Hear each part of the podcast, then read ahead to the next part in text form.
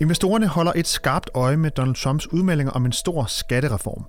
Den skal nemlig sætte turbo på væksten i verdens største økonomi.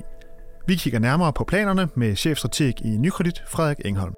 Og selv samme Donald Trump holdt natten til onsdag sin første store tale i kongressen. Vi ser nærmere på, hvordan de finansielle markeder har reageret.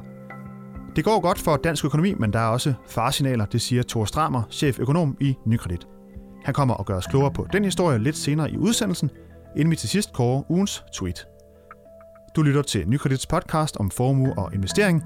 I studiet er Frederik Engholm og Kasper Sagmann. Ja, øh, Frederik Engholm, velkommen til. Øh, vi starter med, med Donald Trump. Øh, en af hans store mærkesager, det er jo den her skattereform, han har selv kaldt en, en, en fænomenal skattereform, intet mindre. Hvorfor er det, at, at det er så vigtigt for, for, for de finansielle markeder? Jamen, det Trump har lagt op til, det er en, en, en, et, et kæmpe, en kæmpe skattelettelse, ikke bare til, til forbrugere sådan bredt set, men også til virksomhederne. Og man kan sige, når vi snakker virksomhederne, så er det ret enkelt, at hvis vi sænker skatten på, på, på virksomhederne, så vil man kunne, uh, kunne have en, en større indtjening tilbage, som man vil kunne dele ud til, til investorerne. Så den del af, af regnestykket er ret enkelt. Men den anden del er selvfølgelig, at en skattelettelse vil kunne løfte væksten i USA. Hvis man laver et ordentligt boost til finanspolitikken, som det her vil være, så, så kan man sætte ekstra skub i amerikansk vækst, hvis ellers der er øh, ledig kapacitet til det. Det er en anden del af diskussionen. Ja, og det er fordi Trump siger, øh, eller hans finansminister Steve Mnuchin siger, at den, at den her skattereform skal få væksten op på 3%, øh, og lige nu er den på omkring, øh, men det var 1,6 sidste år. Øh, det lyder som en ret ambitiøs plan. Tror du, det er realistisk? Ja, man kan starte med at, at lige gribe i de der 1,6 fra sidste år, fordi de er, nok, de er nok lavere end den underliggende vækst, der er i USA, så det var, det var drevet af nogle specifikke chok, blandt andet det her olieprischok, vi fik sidste år, der fik investeringerne inden for den branche til at falde så kraftigt, at det trak væksten for hele økonomien ned. Så det var, det var blandt forklaringerne. Underliggende så har, væk, øh, så har amerikansk øh, økonomi ligget og vokset 2-2,5 procent de sidste par år, så det er lidt mindre at skubbe på væksten. Trump har selv snakket om, at vi skal have en vækst, der ligger på 4 procent øh, under hans periode, så, så har mere ambition, øh, ambitiøse øh, idéer. Men, øh, men som et lille løft til væksten kan man godt få, øh, i hvert fald kortvarigt, men spørgsmålet er, hvor længe USA kan vokse i et meget kraftigere gear, specielt samtidig med, at man sender flere og flere illegale indvandrere ud af landet. Fordi hvem er det, der skal få de her jobs, der kan skabe den her vækst? Øh, det kan blive svært at se, når vi kigger lidt frem i tiden. Så, så kapaciteten for amerikansk økonomi til at vokse de her 3% i en længere tid, hvor, hvor man samtidig begrænser arbejdsudbuddet, det er svært at finde på det tidspunkt, eller på, man sige, på den, med den position, vi har i det amerikanske opsving nu, hvor man, er, hvor man har vokset i ret mange år faktisk. Ja, og den her skattereform øh, er jo ikke, hvad kan man sige, den er ikke på plads endnu. De sidder og er i gang med at prøve at finde ud af, hvad skal den indeholde her over de, de næste uger. Men finansministeren, øh, den gode Minuchin, han, han nævnte i et interview sidste uge, at der ligesom er tre hovedelementer i den, og det er øh, skattelettelser til middelklassen, det er selskabsskattelettelser, og så er det en simplificering af skattelovgivning. Hvilket element, hvilket element er vigtigst i den her reform, hvis man ser på i forhold til virksomhederne? Jamen, jeg tror egentlig, at alle, alle elementerne er vigtige, for alle elementerne bidrager faktisk til at, til at kunne skabe noget mere vækst, hvis det er, hvis det er man får det igennem. Altså skattelettelsen til forbrugerne øger efterspørgselen efter virksomhedernes varer, som så vil gøre, at de kan tjene nogle flere penge, en pæ, nogle penge, de så bliver beskattet mildere af efterfølgende. Og, øh, og, og forenklingen, den gælder nok specielt de små virksomheder, og, der, og kan dermed også skabe noget mere, noget mere gang i økonomien. Altså, det, alle, alle, alle, alle regeringer, alle administrationer vil gerne forenkle skattesystemet, men ender, op, men ender tit op i, at det er ret kompliceret, for der ender altid med at være en masse kattelemmer og alt muligt andet, man er nødt til at lukke, og derfor så plastrer man det til med nogle særregler efterfølgende. Så det er ikke så nemt bare lige at tegne hele den amerikanske skattestruktur forfra og forenkle det hele. Og det er faktisk også noget af det, der kommer frem i Minuchins interview der. Det er nemlig, at han siger, at, at, at, at en, en samlet skattereform, den kan tidligst være på plads i august måned. Det er senere end mange har regnet med.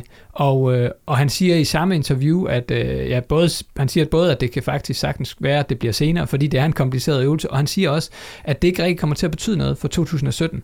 Så ideen om, at Trump allerede sådan, fra at han satte sig ind i kontoret, skulle booste væksten med det samme, øh, det kan være, at han gør det i form af erhvervslid og, og optimisme og alt muligt andet. Det kan, man, det kan, man, det kan, godt, det kan godt give lidt, men, men selve det, at hans politik slår igennem, det er altså en historie for 2018 og 2019 i bedste fald. Ja, og, og som, du også, eller som vi har været inde på, så er det jo øh, en skattereform er noget, som han har talt om længe, og derfor er det også noget, som øh, aktiemarkedet måske allerede har priset ind i, i, i de kurser, vi ser i dag. Hvad, hvad, hvad vil det betyde, hvis, hvis, øh, hvis den her skattereform så går hen og skuffer markedet? Ja, men der er ikke nogen tvivl om, at der er store forventninger bygget ind i det her, og, øh, og en del af det løft, vi har fået i, i aktiepriserne over de sidste 3-4 måneder, de er båret af nogle forventninger til den her del af Trumps politik, som er, som er det, som, det, som markedet godt kan lide. Så er der andre elementer, specielt det her med, med handels, handelsbarriere og handelskrig, som man frygter, men det her er noget af det, som markedet godt kan lide. Og, øh, og, og der kan man sige, hvis, hvis det viser sig, at det bliver sværere at få igennem, hvis forhandlingerne bliver mere træge, hvis det ikke er så nemt at lave den her totale skattereform, som man gerne vil, eller at dele af det republikanske bagland stiller sig på bagbenene, fordi fordi det stadigvæk er lidt svært at få øje på, hvordan Trump vil finansiere alt det her, så kan det altså sagtens give anledning til en, en større skuffelse i markedet. Øh, og der kan man sige, der tester de lidt tålmodigheden ved at sige, jamen måske kommer det først i august, måske endda senere på året. Det kan ende med, at det måske slet ikke kommer i år. Og det er klart noget, der vil kunne skuffe markedet. Jeg vil dog lige tilføje, at det ikke kun de her forventninger, der har drevet markedet. Nu, øh, nu nævnte vi i sidste uges øh, video også, at, øh, at, øh, at der var andre ting, der drev øh, der drev øh, markedet, og der var andre ting, der var afgørende for markedet, og blandt andet her fik vi amerikansk erhvervsliv, øh, øh, og har, som peger, endnu en gang peger, peger op i USA. Så, så der er andre ting, der også er blevet forbedret på det seneste. Det er ikke kun forhåbninger til, til politikken, men det er et væsentligt element.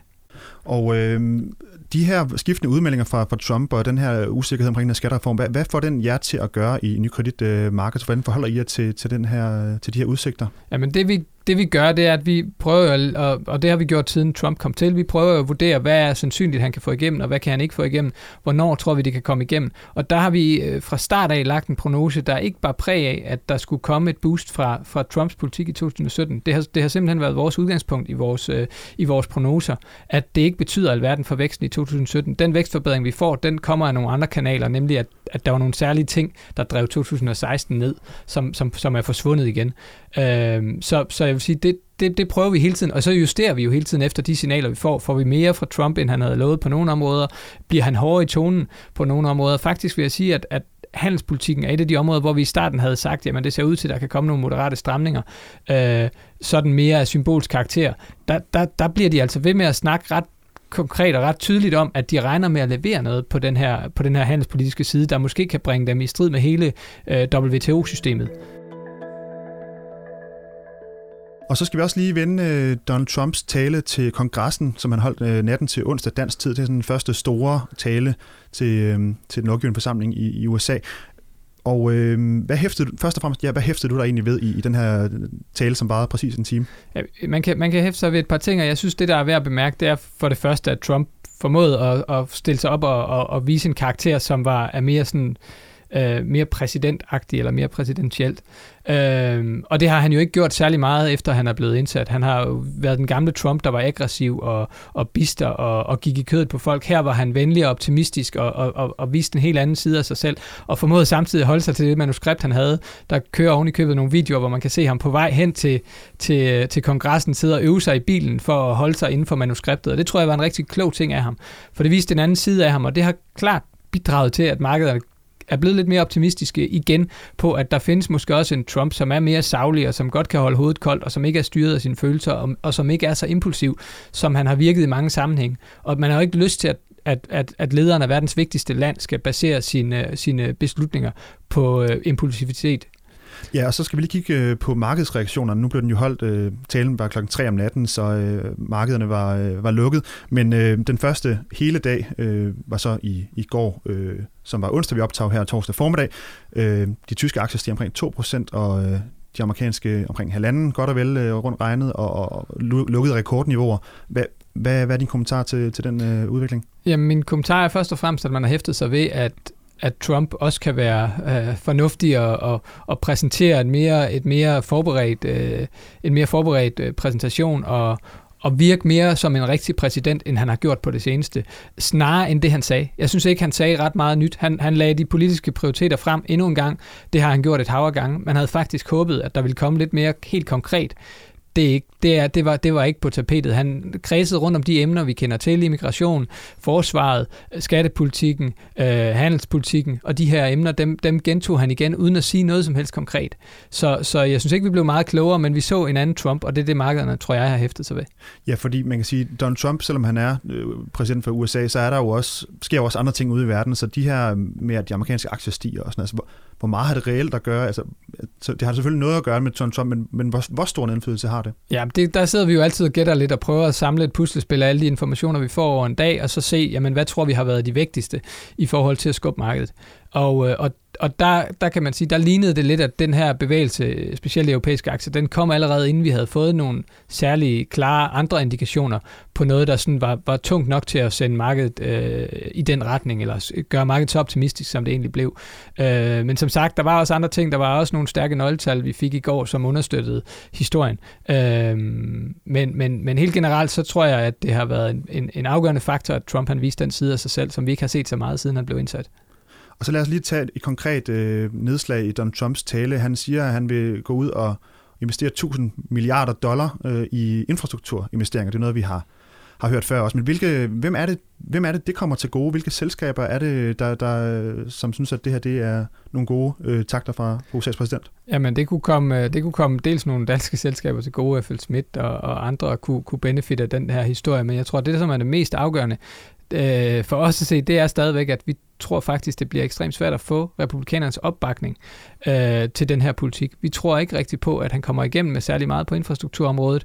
Øh, først og fremmest fordi, at, at republikanerne egentlig hele tiden har har været modstandere af, at man skulle bruge flere offentlige penge. Nu regner han også med, at en del af pengene skal komme fra private hænder øh, med nogle incitamenter. Men, men det har bare ikke været republikansk kernepolitik, så vi tror stadig, at de vil være varsomme der. Og hvis det viser sig, at der kommer skuffelser på det her område, så er der nogle råvarepriser, der allerede har tilpasset sig en fremtid, hvor, hvor, hvor Trump kommer til at levere en, en stærkere infrastrukturpolitik, og dermed også øh, en højere efterspørgsel efter de her råvarer. Og det samme gælder en række råvareproducerende lande inden for emerging markets, der er sårbare, hvis det viser sig, at det her, den her idé om en masse infrastruktur, ny infrastruktur i USA, den viser sig ikke at blive til noget.